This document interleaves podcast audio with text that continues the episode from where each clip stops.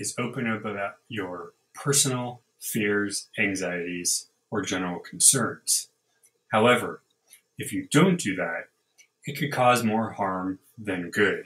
So let's talk about ways to open up when you feel afraid to your partner.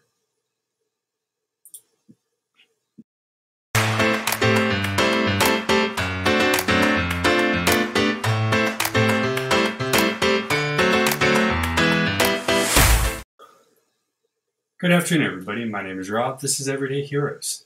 Now, something that I deal with personally here is anxiety, among other mental health difficulties.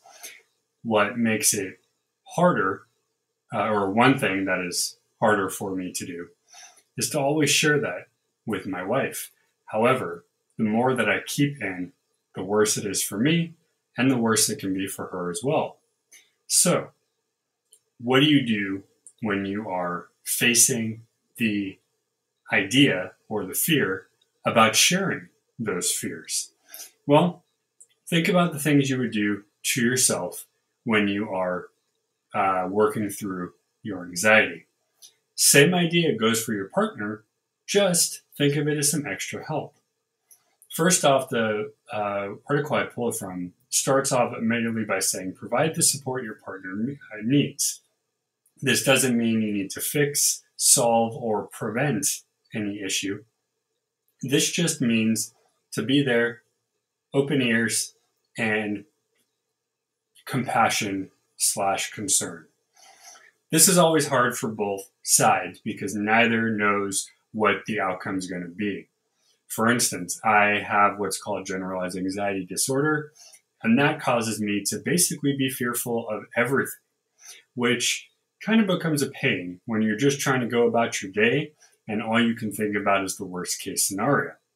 Something recently that we've been putting together is doing the worst, best, and most likely. What that means is when something comes up, my wife will say, what's the worst that can happen? What's the best that can happen? What's the actual outcome slash more likely thing to happen? What this does is not obviously solve the anxiety per se, but it puts your mind back in a state of stability. So for instance, excuse me, if I were to uh, injure myself, get a cut or get a bruise, and I assume the worst from that, she'll say, what's the worst that can happen? I'll say something happens to the area that it's bruised. She says, what's the best case scenario? I'll say, nothing, it heals up. What's the most likely case scenario? Well, after some time, my cut slash bruise will probably go away on its own. And that's from past experience of getting an injury and a couple weeks later, it goes away. That's a very vague and, and not too serious example. But I did that on purpose because, to be honest with you, I'm not here to be the therapist. I'm not trained. So I just wanted to give you a general idea of how it works. That's the kind of support. Now, the other thing that we do here is I try to put an action to my anxiety. So as you can tell, I do get tics, whether it's facial, body, or vocal. Most of the time, it's just random noise. It doesn't mean too much. However, if I repeatedly do a movement, if I repeatedly say a word, if I repeatedly do something, that is the trigger for an anxiety slash panic attack. In previous times, I didn't want to bother her with it. So I just told her, oh, it's fine. I'm just having a thing, whatever, we're good. However, that just caused more problems because I realized I was keeping that from her. And instead of telling her the truth, I was making up a fake story saying, oh, everything's cool, when it wasn't. So the other day, I just blatantly said, from this point forward, anytime I do some sort of movement, some sort of tick, some sort of whatever, I'm going to try to put an action to it. That action for her and for me will tell us what to do or what not to do. Another thing that we're working on is my panic attack plan for when we're outside or in an uncomfortable situation. This is the kind of support you can do. This is what it means to talk about your fears, your anxieties, your concerns. Now, Those three things might be different, but they're more or less the same. Your fear of losing your job also causes anxiety and also causes concern, right?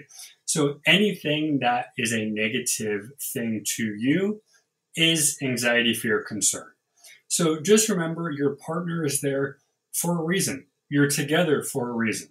You know, uh, when, when we got married, till death do us part, and better for better for worse, I believe it is. But it, but in all seriousness, your partner is there for a reason. If they didn't feel the connection or the relationship or the want to help, you probably wouldn't have gotten together to begin with, right? So to speak. But um, we don't want to get too far off the topic there. So provide the support.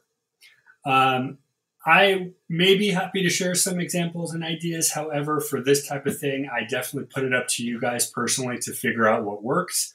Because to be honest, I'm not I'm not super comfortable getting too detailed about my anxieties, nor do I want somebody else to be telling me their anxieties, because it is a personal thing, right? So secondarily, share, share, share.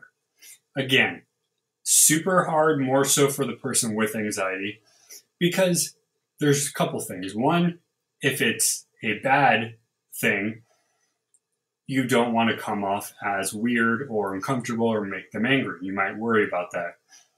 If it's good, it's not necessarily a bad thing at all. However, a feeling you might find good might may not be good for somebody else. So you might have the anxiety of wondering if what you feel as good is okay, right? But lastly, the most important thing is to share just the general of what you're doing.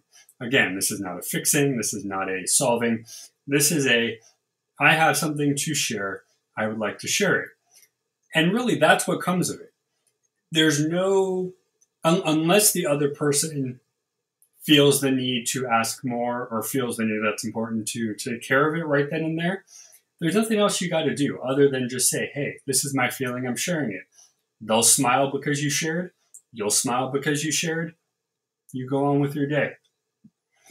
Now, anxiety can cause you or can affect your day-to-day as well. If you are on your own single, it doesn't matter because you're the only person that it's, it's bothering. However, I can, you know, I can tell you from experience, single and not, anxiety does affect what I do daily. So it sucks either way. However, when you're with somebody, you want to make sure that your anxiety does not let you so go so far down that you don't enjoy anything. And that does become a problem. Um, there's a difference between not being able to for a physical or full-on mental reason. And there's the, I'm using anxiety as a crutch because I don't want to. That one is for a separate channel, another video. However, what I will say, that is the rabbit hole you don't want to go down because that makes it easier for you to not share. So don't necessarily use that crutch ever, just saying. However, the ones that cause physical and mental, physical problem, mental problem, um, there's a difference. If it comes to where you physically can't do something because it's hurting or because you just, you can't, that's fine. You're not going to get judged because of that. However, if you are making up the physical as I sometimes think that I'm in pain and then I realize I'm not, that's when it can affect what you do and what you don't do.